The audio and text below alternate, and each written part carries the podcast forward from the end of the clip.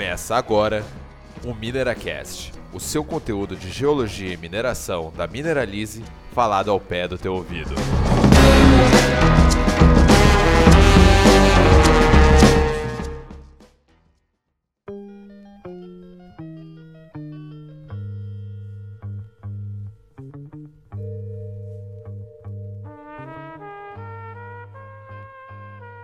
Boa noite, pessoal. Boa noite, bom dia, boa tarde. Independente da hora que você estiver ouvindo aí o nosso podcast, sejam muito bem-vindos. Isso aqui é o segundo episódio do, do MineraCast, né? Hoje a gente está com dois convidados. Todos vão se apresentar e só queria deixar aqui o, o nosso agradecimento por quem ouviu aí, quem deu a, o comentário sobre o primeiro episódio e valeu a, a força e ajudou bastante. Espero que vocês gostem desse também. Contem para os amigos, comentem aí que hoje o tema é sondagem, então imagino que é um tema tão sensível aí para o ramo da mineração, né? E acho que é, é muito bom ser, ser abordada, né? Então, vamos falar sobre os convidados. Primeiro, quem está aqui comigo é o João, o João Henrique, também conhecido como Paulista, colega aí da, da, da Mineralize. Também temos o William Santos, geólogo sênior da Jaguar, e o Farley Goulart, também nosso líder de sondagem aqui da Jaguar. Cada um vai se apresentar, então, por favor, João, se apresenta aí, depois vamos dando sequência. Beleza, boa noite, boa tarde, bom dia, assim como o Matheus já disse, no horário que vocês estiverem ouvindo. É, meu nome é João Henrique, eu também sou aqui da, da equipe da Mineralize, estou me formando em Geologia agora, atualmente sou estagiário na Global de Achante, lá em Crixás, na mineração Serra Grande. Atuo na parte mecânica de rochas e vamos tentar bater um papo bem legal sobre sondagem com dois especialistas aí no assunto, que são o Williams e o Farley quiser falar um pouco sobre você, Williams, fica à vontade. Então, como é de praxe aí, boa noite, bom dia, boa tarde. é, e sim, cara, um breve histórico meu, cara. Eu sou originário de Belém, né? E me formei em 2009 em geologia. E logo em seguida encabecei o mestrado em geologia geoquímica tenho mestrado, uh, sou mestre em Geologia Geoquímica desde 2011, né? E o meu primeiro emprego foi na Jaguar, né? Eu vou fazer agora 10 anos em, em março, 10 anos de casa. Uh, comecei na Geologia de Exploração, um projeto que, que nós tínhamos lá no Grupi, lá no Maranhão. Hoje ela, esse projeto faz mais parte do nosso portfólio e fazendo parte de outras, outra empresa, né, da, também no ramo de ouro, que era lá no Maranhão. Então, assim, então, em 2012 eu fui convidado para participar da, da, equipe da Subsolo, que hoje eu faço parte aí, até hoje, né?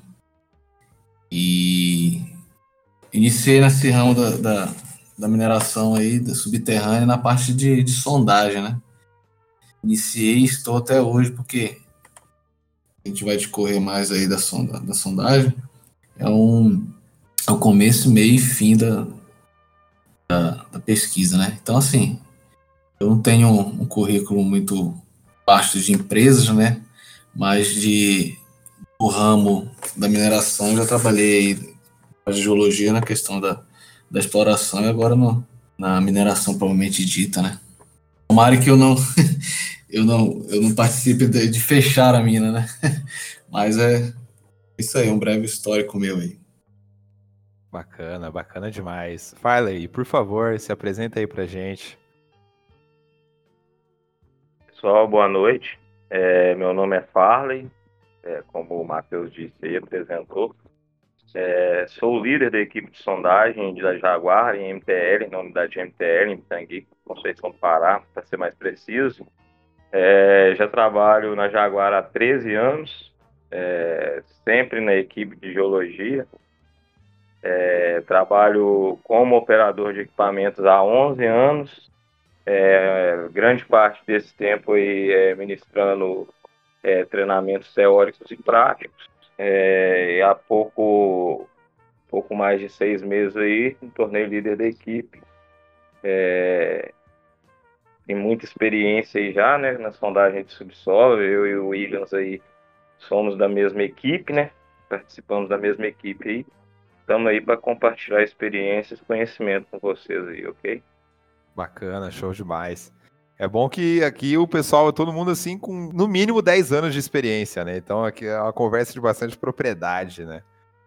É, só para explicar para vocês por que, que a gente quis chamar vocês dois, é, a gente vê né, podcast de história, de ciência, de biologia, de arqueologia, de às vezes até de geologia, estão começando a aparecer uns podcasts agora, mas a gente nunca viu um podcast assim com, com, com esse enfoque né, no, no, ramo da mineração propriamente dito, vindo assim de, de geólogos e engenheiros de mina, né?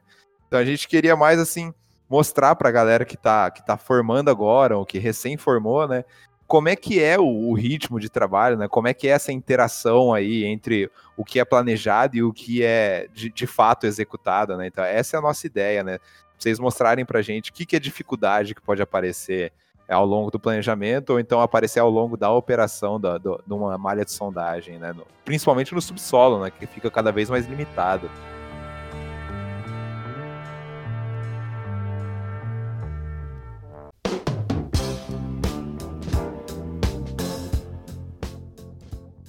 É, assim, é, eu vou falando do planejamento depois, na sequência normal, né? A gente planeja, vou falar algumas coisas assim importantes, depois eu falo completa, fazendo essa retomada na questão operacional.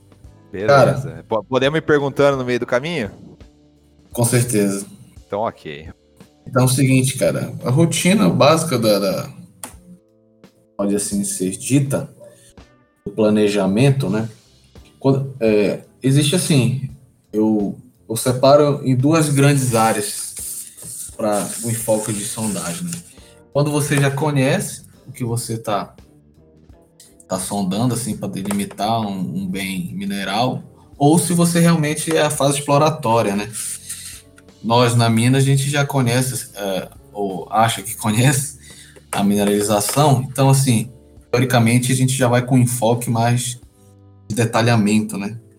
Mas, como eu falei na parte quando eu, quando eu trabalhava na exploração, é descoberta, né? Então, assim, uh, a sondagem vem para confirmar alguma coisa que você fez antes, né? Então, assim, no projeto mineral você tem que. Uh, é assim, para galera que está começando agora, né? Você, você não vai, você não explora, você não, você não vai fazer um meio de, de investigação logo de cara de sondagem, né? Como, como é sabido aí ou não, é, uma, é, é um meio de investigação caro. Então, assim, é a última rádio, né? Então, você tem que primeiro fazer os meios de investigação mais baratos, que é amostragem, tá, bateria, toda essa história, para assim você chegar na parte final ou inicial de abrir uma mina, que é a sondagem. Então, assim, no, no meu dia a dia, normal, na minha rotina, então, assim, eu já sei do, o objetivo, então eu já faço uma malha pré-estabelecida. Cada depósito tem a sua, né? Cada commodity tem a sua.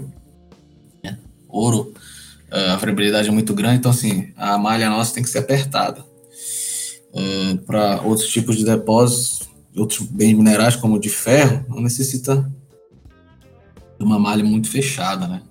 De uma malha então, de sondagem, né? Isso, é, de uma malha de sondagem, o espaçamento de furos, né? Para a gente poder é, é, é, conseguir interpretar uma continuidade do, do, do, do, corpo e do mineral que você está tentando explorar ou conhecer.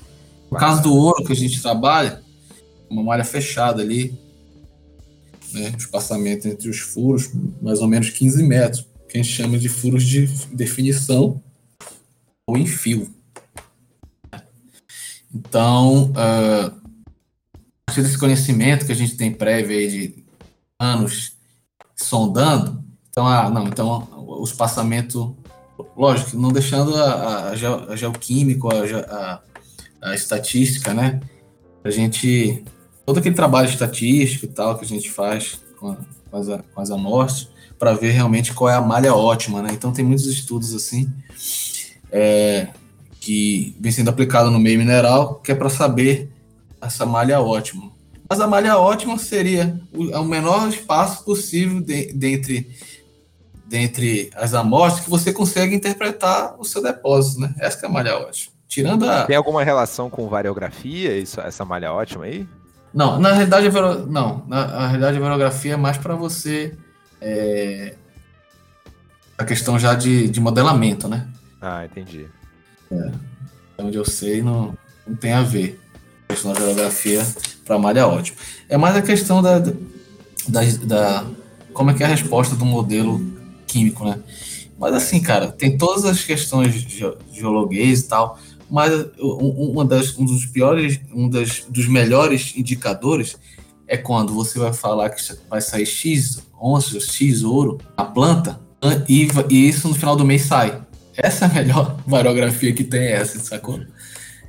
Então, assim, que você vai apontar através de todo, todo o suporte amostral, né, de, de sondagem e de amostragem, e no final vai falar, ah, tal, é, a minha malha foi ótima, porque eu falei que ia sair 3 mil onças, saiu 3 mil onças, né? Através. Claro, tem todo um estudo de, de variografia, de, de, de estatística. Mas esse é o último cheque que, que é possível fazer, né? É, esse é o último cheque. Ah, então, assim, saiu a onça que, eu, que o meu modelo que meu modelo disse que, ia, que tem, né? Então, assim, a sondagem então, voltando lá, a rotina o quê? A minha rotina é para dar suporte para a produção, ou seja, dar suporte amostral para o modelo, né? Então, assim, eu, eu nortei a minha, a minha sondagem é, pela premissa básica de que? De dar um suporte amostral para o modelo, né? É. E para a questão do, do, do, modelo. Então, assim, fugindo um pouco dessa, é, a minha, da malha ótima e tal, eu, eu, eu, estruturo a, a campanha de tal forma para dar uma base de informações para o modelo geológico, né, que vai servir de base para o planejamento né, de uma mina, é, estabelecer os, os, padrões de produção, ok? Certo. Então, aí uh, a dificuldade. Dificuldade é, é, propriamente na atividade, né? Então, é, eu, estabeleço aquela malha, mas a sonda, a, a, o furo não sai reto, né? Certo. Ele, ele, desvia. Então, assim, uma das principais dificuldades que o Fale daqui a pouco vai falar sobre a questão operacional, é, uma das principais dificuldades para manter a regularidade das informações são os desvios, né? E, e todo o problema de, de furação, propriamente dita, né? Dificuldade de turno, da, dificuldade da atividade subterrânea, que o Farley vai escorrer bacana para a gente. É, então, diariamente é isso. Então, eu, eu checo, faço a, a, a malha de sondagem, a campanha de sondagem, de modo que ela sustente esse, esse, esse, esse essa produção, né? Produção Sim. mensal aí. Mas, e... mas William, deixa eu perguntar uma coisa para você. O que, que você olha para você calibrar a tua malha de sondagem? Você olha litologia, você olha mais teor, você olha os dois? Como é que é assim? Porque não dá para olhar tudo, né? Tem que focar em algum tipo de informação. Como é, como é que é essa estratégia aí? Cara, a minha estratégia é o seguinte, eu vejo ali, é, também assim, ela começa com qual, quais são os, os pontos de, de sondagem que eu tenho na mina, né? Então, assim, é muito caro escavar. Então, se eu, uma das principais dificuldades, além de, de dessa estratégia, é o, o, ponto que eu tenho para sondar, né? Os nichos, os famosos nichos de sondagem. Então, tem alguns nichos que a gente realmente programa, mas tem outros que não sai devido à, à complexidade de, de todo o trabalho de escavação numa mina subterrânea, né? Então, assim, uma das principais é, problemas que eu tenho é o ponto de sondagem. Por exemplo, eu tenho um corpo de 300 metros. O certo era ter cinco pontos ao longo desses 500 metros, né? Mas não, eu tenho um ponto, então eu tenho que varrer desse um ponto esse trem todinho de 500 metros. Então isso é uma dificuldade. A partir do momento que eu tenho essa dificuldade, eu já vou ver, ah, será que naquele, que momento que eu tô da sondagem naquela, naquela profundidade, né? Porque eu não estou chegando e, e, não tem nenhum furo. Tem, tem alguns furos. Furos exploratórios e tal. Então, assim, eu já tenho. Em 500 metros tem dois, três furos. Aí eu já tenho que fazer os, os furos entre esses furos para eu poder, é, na hora que eu vou pra, que o modelo vai chega na o geólogo de, de modelamento, ele tenha pontos para ligar as wireframes, né? Uhum. Então, assim, um dos principais pontos é de posse daquele nível que eu estou tentando investigar, eu tenho que saber qual é a, a, os furos, os furos que já estão passando naquele, naquela, naquele nível, né? De posse disso, eu tenho que adequar a minha posição de sondagem, que já não é tão boa, atrelar esse, é, essa furação com a qualidade que eu tenho, que eu espero, né? Porque assim, se eu forçar muitos furos, o que é forçar muitos furos na linguagem? É furos muito inclinados, né? Então, o ideal também, além de ter esses cinco pontos que tem, por exemplo, num trend de 500 metros, os furos serem é, perpendiculares às camadas, né? Aí você vai ter a maior grandeza da, daquele corpo. Mas não, não é essa a realidade. Então, geralmente, os furos são longos, então, assim, já esbarram nessa dificuldade. Fazer é, a, os furos pegando oblíquo às camadas, então eu não vou ter a maior grandeza daqui, da, do corpo, saca? Sim, você vai ter uma grandeza aparente, né, da, do Isso, corpo. Né? É. é. A espessura aparente que chama, né? Uhum. Aí vão ter no cálculo matemático para jogar isso para a espessura real. Mas uh, não é o ideal, né? O ideal é, é você, já, você já computa erro, né, na hora que você está fazendo esse cálculo, né? Isso. Oh, eu tenho uma dúvida aqui, Williams. É, um pouco antes você falou que o espaçamento médio para mineração de ouro da, na malha é de 15 metros, mais ou menos. E eu queria saber se, em, caso, caso haja necessidade de estreitar essa malha, ou seja, de ter mais detalhes, é, qual, quais seriam os problemas ou, ou, o que faria com que tivesse que estreitar essa malha? Boa pergunta, cara. E isso é realmente é muito nosso dia a dia. É o seguinte, cara. O que me faz estreitar a malha é quando eu quero obter maior informação e a curiosidade daqueles teores. Então, assim, é, isso eu faço no nosso depósito, onde os teores são maiores, entendeu? Onde eu tenho que ter uma maior assertividade, falar tipo assim, esse stop vai sair 3,56 gramas por tonelada, com 3 mil de massa. Para eu ter falar isso e sair, eu tenho que apertar a malha. Então, assim, aí nessas zonas de alto potencial, é, eu vou, eu adenso, entendeu? Uhum. Então, então, respondendo a tua pergunta, é onde tem maior interesse econômico dentro do meu depósito, ali que eu tenho que é, apertar a malha, diminuir os, o espaçamento entre os furos.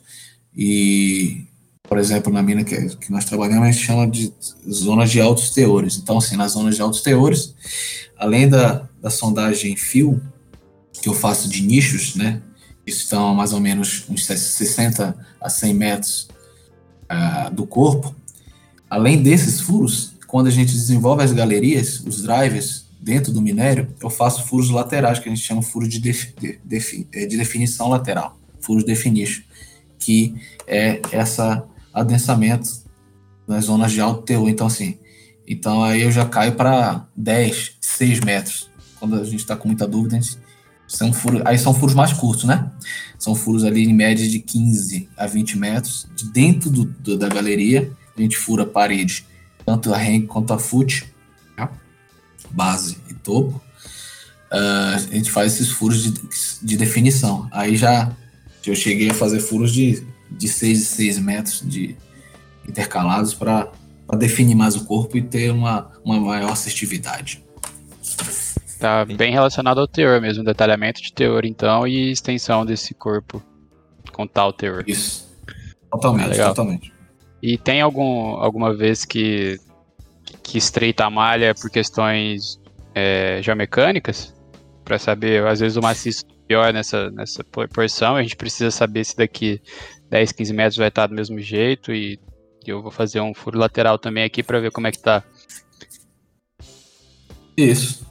É, e está muito é, intimamente ligado essa questão geomecânica, né?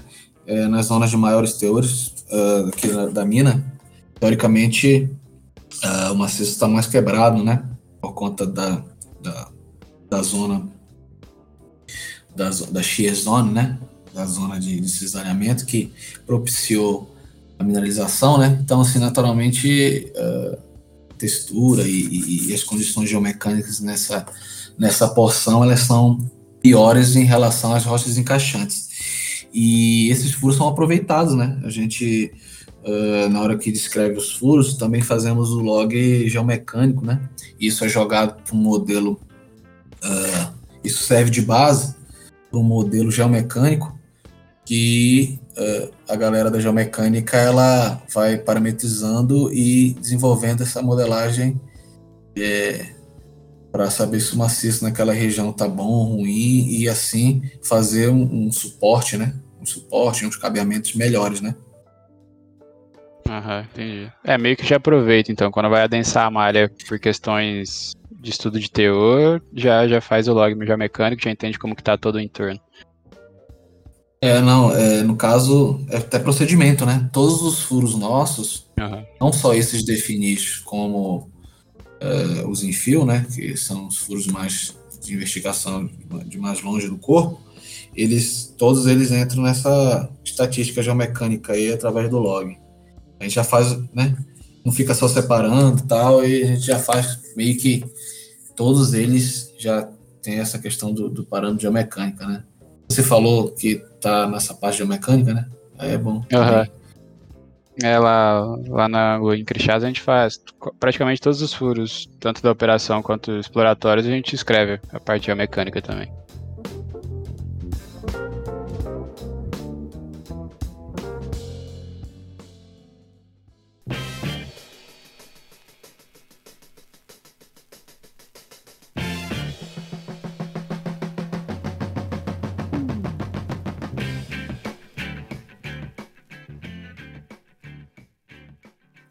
Eu tenho uma dúvida agora, acho que quem, quem vai saber responder bem isso é o Farley. É, assim, vamos imaginar, estamos com a malha de, de, de sondagem pronta já, definimos lá um, um, nicho de sondagem, já temos todos os furos, todas as direções e todas as metragens.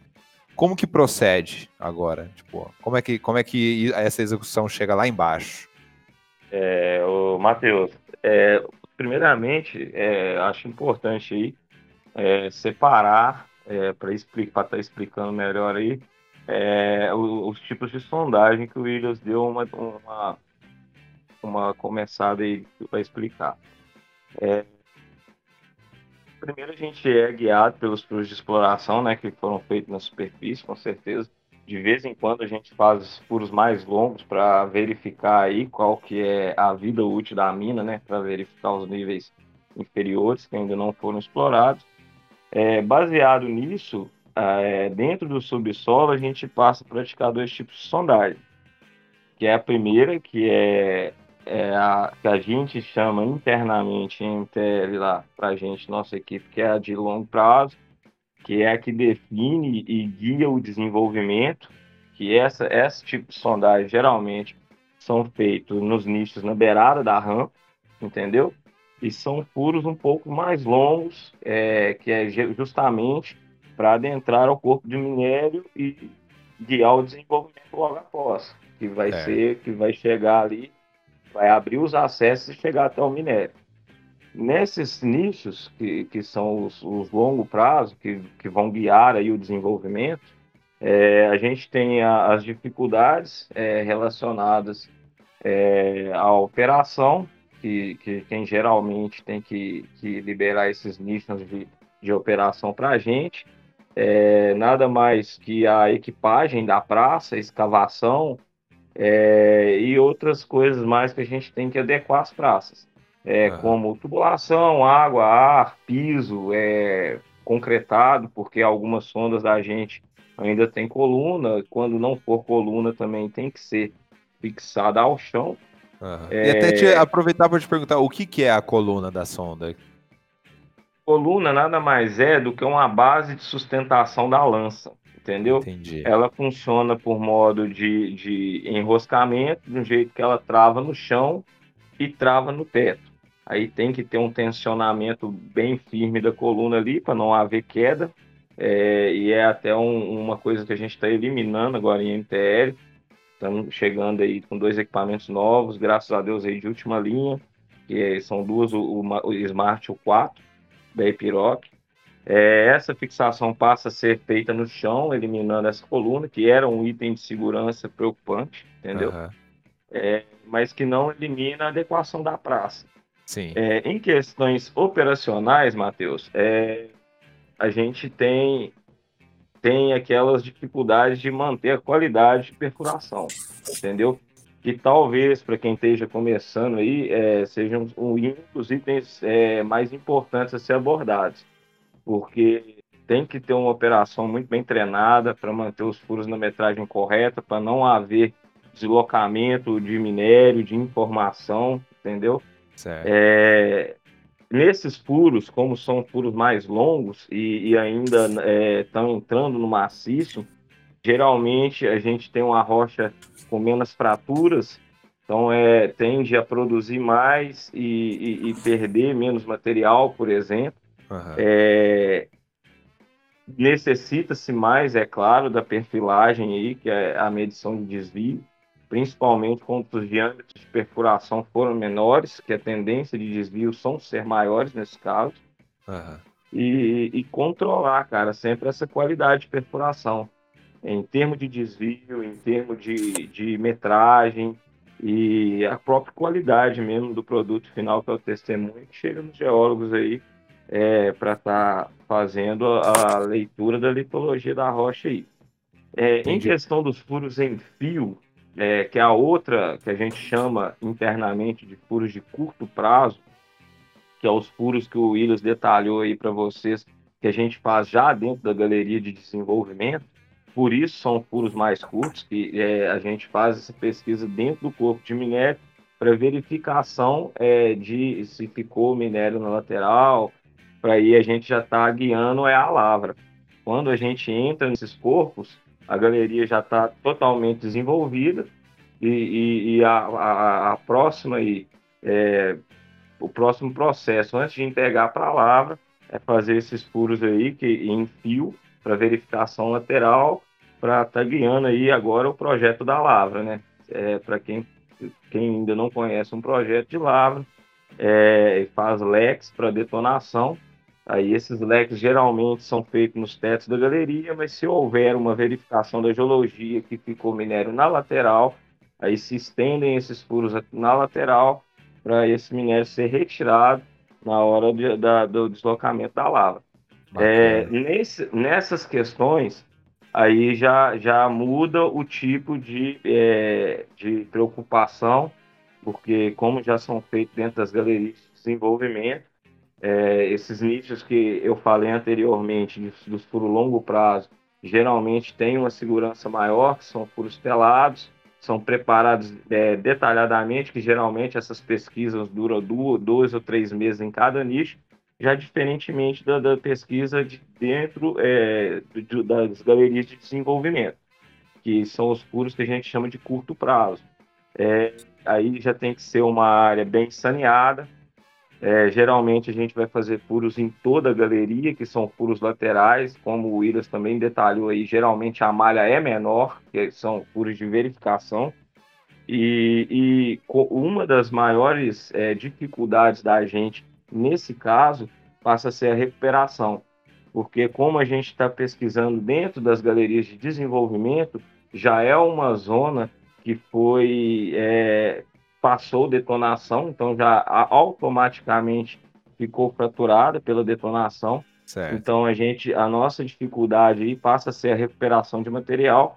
É, por isso tem, a gente pede aos nossos operadores fundadores aí que tenham bastante atenção na recuperação e, e esqueçam até da produtividade nesse momento, que é para conseguir recuperar a maior quantidade de material possível para melhor avaliação geológica.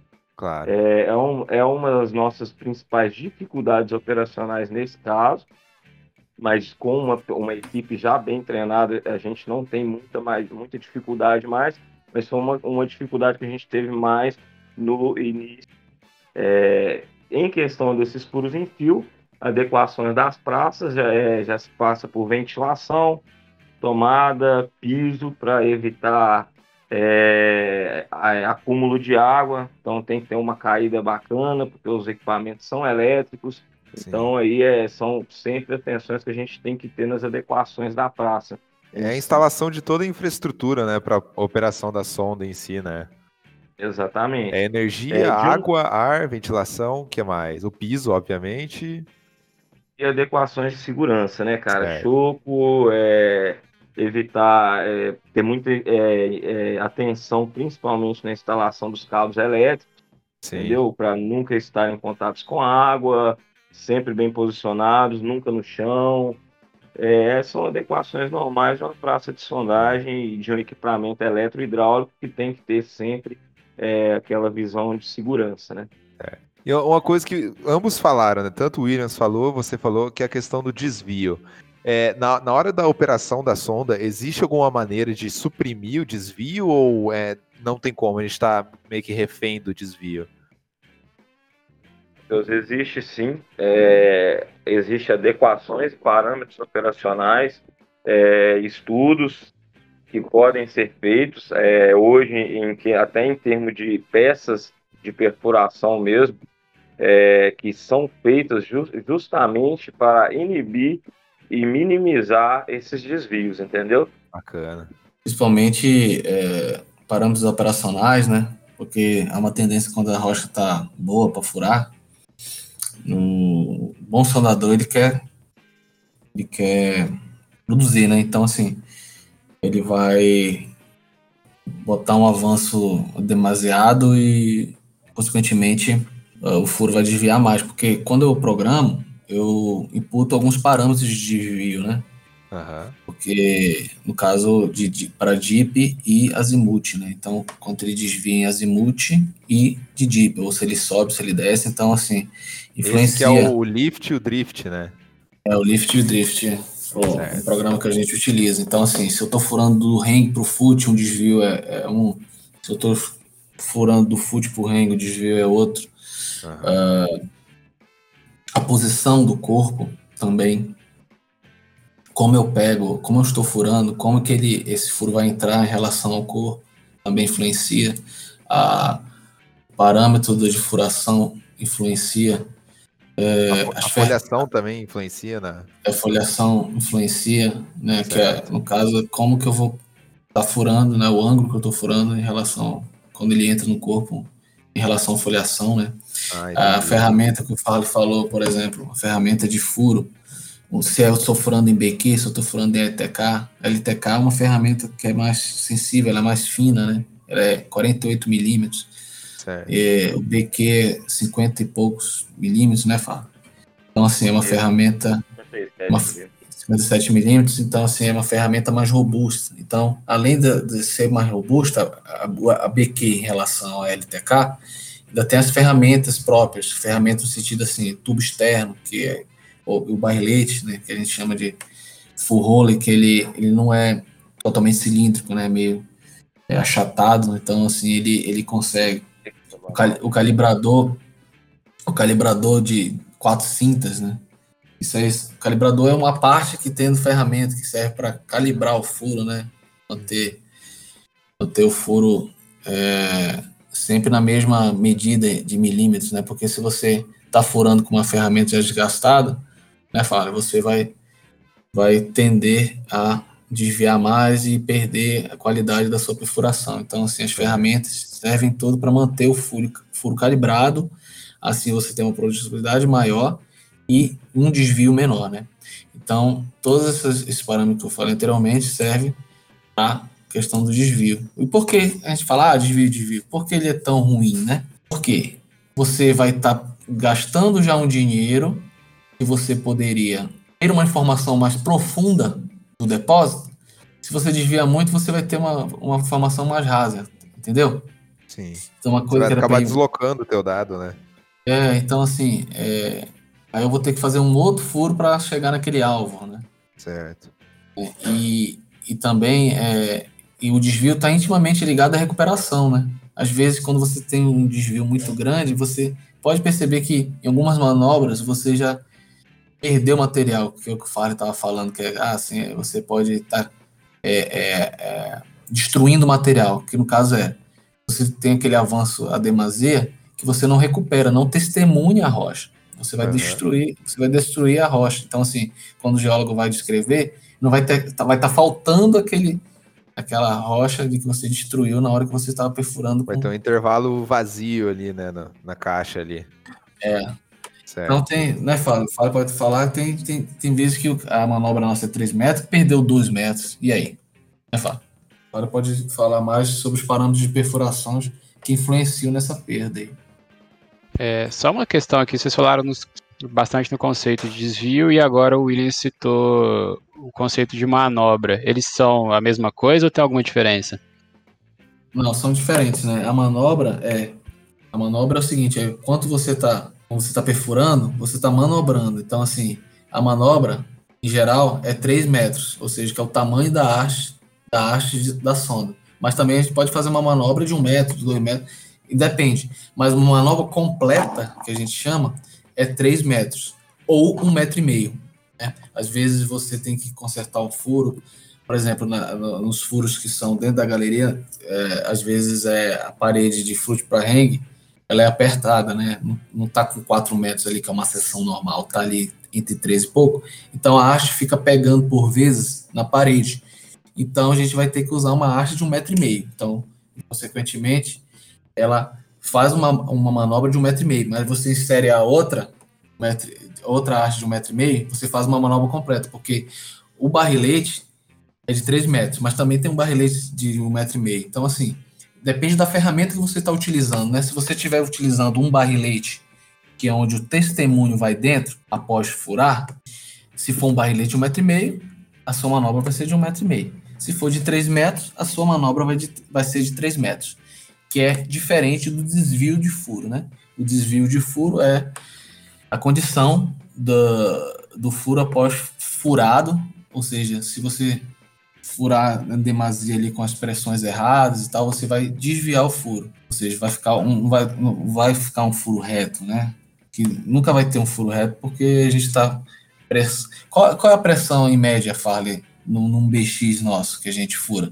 Cara, a gente geralmente trabalha numa rocha que, que a gente, que, que vocês vão conhecer aí com certeza, que é o quartzo, por exemplo, a gente costuma cortar um quartzo com 800 a 1000 bar de pressão hidráulica, ah, que é muita pressão. É uma rocha dura, que vocês melhor do que eu sabem aí, e que exige uma pressão muito grande para estar tá cortando. Essa pressão que a, a, a, máquina exerce sobre a rocha é que causa o desvio.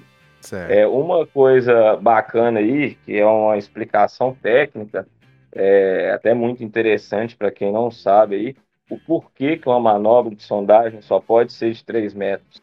É, pelo seguinte, é, tem o barrelete, todo ferramental da sonda tem o seu peso, mas um barrelete cheio com a manobra de 3 metros, ele tem um peso X.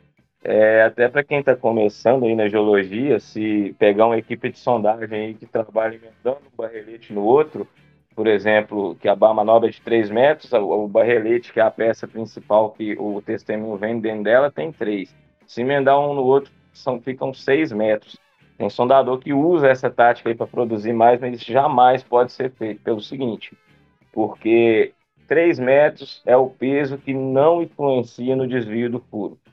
Se colocar dois barreletes e, e, e sacar 6 metros de testemunho, o peso da ferramenta interna vai começar a desviar e o seu, a sua tendência de desvio de furo vai dobrar, entendeu? Então, independente da pressão pode... que está exercendo. Independente da pressão que está exercendo. Se for um furo, por exemplo, de zero graus, é a, o peso ali já é pré-estabelecido por engenheiros, por estudos, que só pode ter o peso de um testemunho ali em 3 metros. Porque vamos supor, você está com fogo zero grau, você fez a manobra de 3 metros com, com o ferramental correto, com o parâmetro correto, a tendência é o furo desviar para baixo, só que com uma quantidade é, aceitável, regulável. Se você colocar um barrelete a mais e, e, e o peso aumentar, o, o furo tende a mergulhar para baixo por causa do peso interno das ferramentas. Entendeu? É, e, e a gente fala só que a gente esse desvio é medido pelo aparelho, por aparelhos, né? Então, assim, que são os aparelhos de, de, de, medição de furo, né? A gente fala de perfilagem de furo, né? Mas não, tá errado também não falar o, o, o, aparelho de perfilagem. Mas é o aparelho de desvio de furo, né? E tem N aparelhos no mercado. E uma coisa boa da nossa equipe, a maturidade da equipe, o Farley é, tem grande culpa positiva aí nessa situação. Ele, é, assim, a, a, maturidade da nossa equipe, hoje quem perfila o furo são, são praticamente são os sondadores, né? E no passado não, era só os técnicos em, em mineração que perfilavam. É. E, e isso eu achei muito bom na, na, nossa equipe, porque agregou valor né, ao trabalho do nossos parceiros sondadores aí, porque uh, fica metódico né, o trabalho, né? Só você chegar ali naquele negócio e manobra, manobra, manobra e pedra na caixa, sendo que e, as outras partes ficam uh, deixadas por lado, as partes mais técnicas e, e, de tecnologia. E eu acho isso importante, a pessoa é, se sente importante no processo, né? E, e, isso é muito bom, porque quando o cara, o, o, o, vai fazer a perfilagem, ele tem ali o parâmetro que ele, que ele trabalhou durante seis dias naquele furo ali. Ah, eu furei bem, não desviou, olha o Williams. Não teve quase desvio no furo. Então o cara ficou contente. Ou então, quando ele acabou de perfilar, viu que o furo desviou 15 graus no Jeep, ele falou, pô, fiz merda. Então, então assim, não tem aquele feedback nosso. Então, ou seja, a, a informação ele tem ali no campo, né? E ver a qualidade ou não que o trabalho que ele exerceu ali durante aqueles seis dias. E é caro, né? A sondagem é cara. Quanto é... que é um metro, mais ou menos, assim? Um metro de sondagem? É, fica variando, né? Fica variando da nossa produtividade, mas a média, então, assim, só para a galera entender, né? Conhecer o drama. É conhecer o drama, assim, se a gente tem uma, uma, uma sondagem bacana, assim, na meta, acima da meta, o meu metro perfurado, ele diminui de valor. Né? Então, assim, é bom, porque a gente tem alguns custos fixos, então se a gente tem uma produtividade maior, produtividade de metro maior, esses custos diminuem, né? E para o pessoal ter uma, uma ideia aí dessa variação, é, o preço nosso do metro interno é muito bom, entendeu? Já uma sondagem é, terceirizada, por exemplo, tive acesso, pode, pode se dizer aí, que é um pouco mais que o dobro do nosso valor. Então, um furo de uma sondagem terceirizada de uma empresa aí conceituada no mercado aí, o mesmo furo de 100 metros aí pode custar até quase 40 mil reais. Nossa Senhora.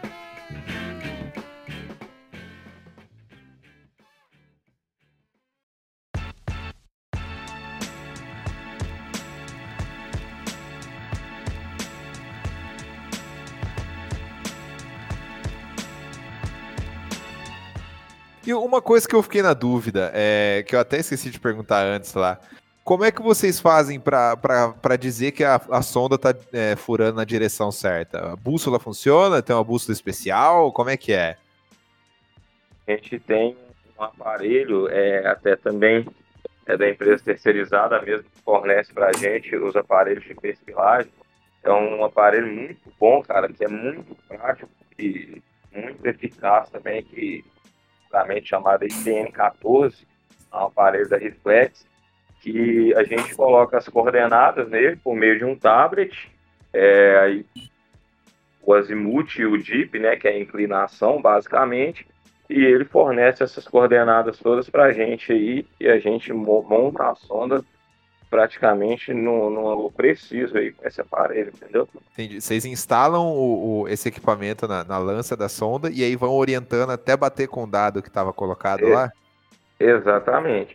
Entendi. Tem outros modos também operacionais, mas que a gente só usa é, por segurança em furos é, de menos profundidade, que é também bem orientado, que é marcado pela topografia e, e com ganchos e colocado ali em medida paralela com a trena, né? Que é paralela ali, ou montado em cima da linha para não haver erros. Entendeu? A inclinação, todo sondador nosso carrega um inclinômetro por via das dúvidas. Se o aparelho, por exemplo, der um defeito, a gente tem uma outra opção, entendeu?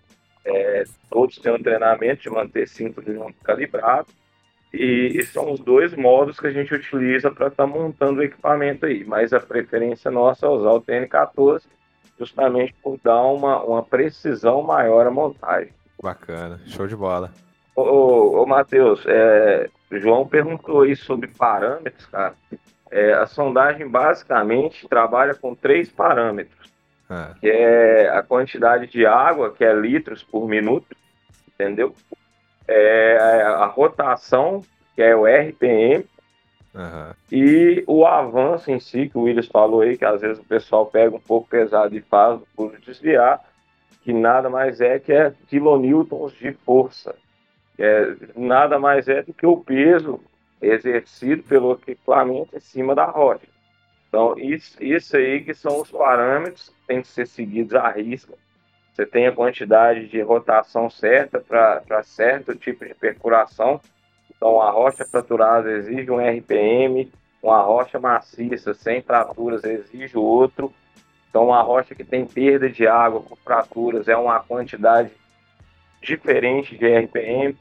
Já a quantidade de quilonewtons vai depender tudo muito da série da coroa que você está usando, o tipo de, de, de rocha que você está cortando. aham. É, os parâmetros são diferentes, um xisto com quartzo são totalmente diferentes por causa da dureza da rocha, assim como a quantidade de água, que vai depender do material que você está furando. Se você tem uma- um, um avanço maior, você está furando uma rocha muito macia, você precisa de mais água no furo para fazer uma limpeza mais eficaz. Se, uma, se a rocha for um pouco mais dura, você não precisa de muita água, você não vai ter muita limpeza e para manter a temperatura da coroa, que é o que mantém ela é, eficaz durante o corte, entendeu? Bacana. Então todos os parâmetros têm que ser seguidos é, de acordo com a rocha e, e com as variáveis que o furo for tá enfrentando aí. Entendi. Eu, o, Williams ele citou ali que, que um dos grandes problemas era o, o desvio, né? Quando ocorre muito desvio na, na sondagem. Mas além do desvio, né? Que por si só já é um, um problema bem sensível. Quais outros problemas que costumam acontecer assim, que a gente costuma lidar com eles? Na, na hora tanto de planejar quanto de, de executar a sondagem mesmo. Deixa aberto aí para os dois. Uai. Cara, planejar, a gente tem é, aquelas inerências, né, do, do- da questão do distribuição dos nichos, né, ao longo do, da mina, e também a questão de, de a questão do planejamento, cara, o que a gente esbarra ba- bastante é a questão do planejamento, né, velho? Certo. e a disponibilização do foco da empresa, né? Por exemplo, sendo mais objetivo, é, eu estou sondando o corpo A. Bacana, a gente teve um trabalho muito grande de, de pedir o nicho, escavou o nicho, é, fez toda a infraestrutura que a gente já falou aqui na conversa. Aí daí viram para você e falam, olha, a gente vai ter que ir lá pro corpo C. Tipo assim, né? Aqui na mina tem corpo A e corpo C. E o corpo C, ou seja, tá a um quilômetro do, do corpo A. Nossa. Aí eu vou ter que fazer toda a infraestrutura e tal. E a sonda não é no estalar de dedos que ela tá na outra praça. Sim. Então, assim, aí você vai ter que realmente dar cara a tapa, pedir, pedir os equipamentos, pedir as carregadeiras, para tirar toda a equipagem. Então, assim, na hora do planejamento Isso vai tempo, isso. né? vai tempo e, e, e é, é 24 horas, né?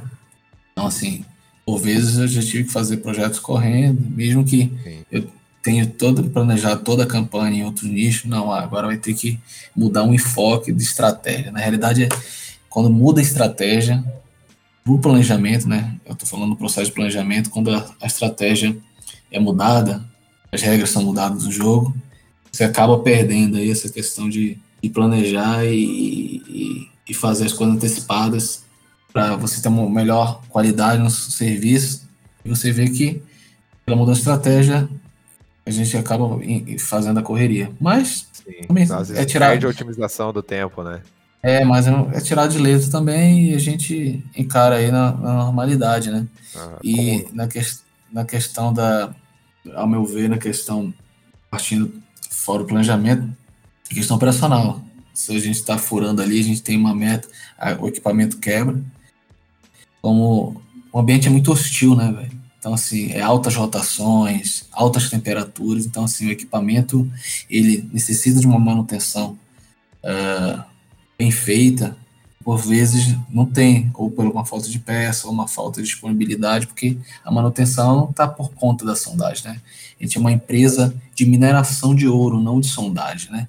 Sim. Então, às vezes, é, a gente esbarra nessa questão de prioridades. Tanto é de quando o equipamento Fábio sabe muito bem disso. O equipamento ele quebra, uh, não é de uma hora para outra que a manutenção vai estar tá lá. Se tiver um jumbo, uma carregadeira, que são esses dois que eu acabei de falar, são equipamentos de produção, né, de, de explotação do, do minério, tiverem quebrado e a nossa sonda estiver quebrada, naturalmente, né, uh, isso não é porque a gente está falando. Se você estivesse no lugar deles, mesmo sendo geólogo, é, trabalhando na sonda, você ia possibilitar que a manutenção fosse nos outros equipamentos, porque é o equipamento que vai dar, entre aspas, a lucratividade naquele momento. Mas a ah, sondagem. É mais sensível, né? É, mas a sondagem também, ela ela está intimamente ligada à lucratividade, porque sem a sondagem não viria os outros equipamentos para poder lavrar, né? Entendeu? Com certeza, com certeza. Mas naquela naquela produção ali imediata do dia a dia, acaba que a gente esbarra realmente nessa questão de priorização da parte da manutenção, né? Mas agora a gente chegando com duas sondas novas, essa questão vai meio que minimizando, né? E a própria equipe também criando uma maturidade, tanto na, na, parte operacional de furar e também na manutenção, a parte de manutenção, que a gente vem criando essa maturidade. Os equipamentos naturalmente quebram menos, né? Porque o, o operador ele já sabe trabalhar, já sabe como manter melhor a, a ferramenta de trabalho dele, e a gente ganha na maior produtividade. Certo. É, você até citou de sonda nova aí. Ela tem algum tipo diferente de, de trabalhar? Como é que é? é tudo igual? Não, é totalmente, totalmente diferente. Fala, pode falar aí. Cara, é... vendo o que o William está falando aí, é... uma coisa muito importante é a gente se adequar e, e inovar na hora das dificuldades, né? Como esse, essa dificuldade, por exemplo, o Willis falou aí que a gente tem, por exemplo, de tirar a sonda de um nicho e levar para outro. É, a gente, uma época, a gente pecou muito nisso, mas hoje em dia, por exemplo, é, dois, dois meses antes de uma sonda sair no nicho, a gente já está planejando outro e já está passando para a operação para a gente evitar esses percalços. E quando a gente terminar um nicho, o outro já está praticamente pronto para a gente estar tá entrando. É, e outra também, que o, que o William citou aí, dessa questão de prioridade de manutenção, é uma coisa que todo mundo vai enfrentar aí, se for com uma, uma, empresa de mineração, que não é específica de sondagem, é um problema que todo mundo vai enfrentar, que as máquinas da produção são prioridade mesmo, mas uhum. é, assim a gente atuou administrativamente Hoje, os treinamentos da equipe de sondagem já são voltados a fazer pequenas manutenções, justamente para a gente não ficar totalmente dependente da manutenção, uhum. entendeu? Então, é, a gente pode estar tá fazendo é, alguns planos é, é, administrativos aí de gestão para estar tá minimizando essas coisas. Hoje, a nossa equipe tem três, quatro ou cinco sondadores que sabem fazer pequenas é, é, intervenções que antes eram feitas apenas pela manutenção. Então foi um, uma coisa que a gente fez é, para eliminar a nossa total dependência da manutenção. Então hoje a nossa equipe é, é muito mais qualificada por causa dessa iniciativa. Uma, porque a gente já não é totalmente dependente da manutenção, e outra, porque esses treinamentos trouxeram um conhecimento muito grande do equipamento para a nossa operação. Sim. Isso aí diminuiu as quebras, é, capacitou a equipe, trouxe uma outra cultura, e isso aí possibilitou a gente pegar é, resultados que têm melhorado durante os anos, entendeu? Sim, é, claro. Referente aí às, às sondas é, que estão chegando novas para a gente aí, é realmente uma mudança de cultura. É, a gente está saindo de uma sondagem convencional para sair para entrar numa sondagem wireline. É, para quem não sabe, o convencional, aquela manobra que a gente explicou de 3 em 3 metros aí, se é, a gente tiver um furo com 90 metros, 93 metros, por exemplo, automaticamente tem 30 hastes, é, descontando o tubo que vai na frente, também tem 3 metros. Então, é, numa sondagem convencional, você faz a manobra, tira todas as hastes, então quer dizer que cada manobra você vai ter que tirar 30 e colocar as 30 hastes para fazer a outra. Numa sondagem wireline é totalmente diferente. É, a pescaria do testemunho é por dentro do tubo, então você não tem que manusear todo o hasteamento, por exemplo, para estar tá retirando o testemunho. Isso aí agiliza demais a produtividade. Talvez a gente vai ganhar três, quatro, cinco manobras em cada turno. É, fora a tecnologia que esses equipamentos trazem, que é uma sonda smart, é, tem uma, uma inteligência é, é, operacional muito grande, traz é, com ela maleta scanner para estar tá facilitando para manutenção, por exemplo, a detectar diagnósticos é, de defeito no equipamento. É uma sonda eletrônica que traz uma segurança muito maior para a operação. Ela tem muitos é, itens de segurança, de alto travamento que, que as nossas sondas não tinham. É, fora que a capacidade de perfuração da gente saiu de 200 metros para 700 metros de profundidade, que era uma coisa que mantinha a gente dependente de uma é, sondagem terceirizada quando a gente queria fazer furos mais longos, alcançar é, corpos mais profundos, por exemplo. Agora a gente ganha essa autonomia com a chegada desses equipamentos. Show de bola. Aí feito toda a, a, etapa de sondagem, aí o, o testemunho sobe para fazer a descrição, né? Essa, feito todo esse universo aí da, do planejamento e operação, sobe e aí é a, a, descrição de testemunho de sondagem. Isso. Aí segue o fluxo, né? Show de bola. Pessoal, muito obrigado aí a presença de vocês todos aí, do João, do Farley, do Williams. Ó, conversa que show de bola bastante informação que mesmo eu que estou tentando trabalhar nesse ramo aí já não conhecia também. Muito show. Aprendi bastante aí. Queria agradecer a, a paciência e a disponibilidade do tempo de vocês dois. Não, cara, beleza, cara. É, parabenizar a iniciativa aí do, do, da sua página aí, do seu canal. E, e, é muito bom, né? Porque a gente está na, na, na era da informação, né? Assim, informação rápida, né? Então, assim, para quem está começando, acho muito bom esse, esse tipo de conteúdos aí, para dar uma um pontapé aí se a pessoa realmente gosta da área ou não, né? O cara que já está no final do curso, ele, ele tem a tendência maior de gostar dessa área, né? Mas, assim, hoje em dia, a sociedade, as pessoas estão mudando, né? Não tem uma, uma única formação, né? No passado, o cara nascia, crescia, morria só naquele aquela atividade, né? Hoje não. A pessoa, além da atividade, tem uma, vamos dizer assim, uma atividade principal, mas tem duas ou três outras atividades que ela faz e, e que tornem a renda. Então, esse tipo de informação assim rápida, no Instagram, então no YouTube, é muito valoroso aí para a sociedade. Bacana demais. Farley, quer falar alguma coisa aí?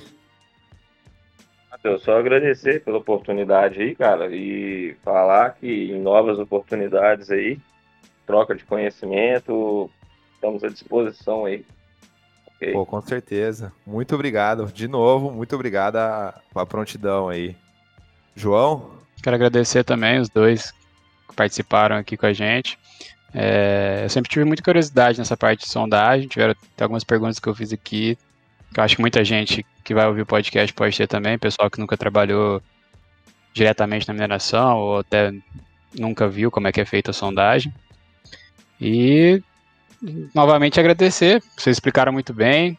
É, acredito que a experiência de vocês conta bastante, souberam falar com propriedade e que próximas vezes surjam aí para a gente trocar mais conhecimento, como o Farley falou. Isso aí, então, pessoal. Pessoal aí do podcast, muito obrigado por ouvir aí. Fico aí na, fico aí na esperança da opinião de vocês. Não esquece de, de se inscrever no podcast também, Mineracast, vai estar disponível em todas as plataformas aí Spotify, Google Podcast, Deezer, o que você preferir, o que você achar melhor. É, a gente também está no Instagram, a gente tem a, a nossa página mineralize, com dois L's, encontra facinho, facinho, eu deixo aqui na descrição também. E qualquer coisa também, posso deixar o contato de vocês dois, Williams e Farley, o e-mail de vocês. Quem quiser fazer alguma pergunta, abrir aí o canal. Pode, pode, tá tranquilo. Então, beleza. Também deixo o, o contato de vocês dois aí. E espero que, que tenha sido valoroso, tenha sido produtivo para todo mundo que está ouvindo aí. Muito obrigado aí, pessoal, por ter curtido essa mais esse episódio aí da, da Mineralize, do Mineracast, né, propriamente dito. E é isso aí, pessoal. Tchau, tchau.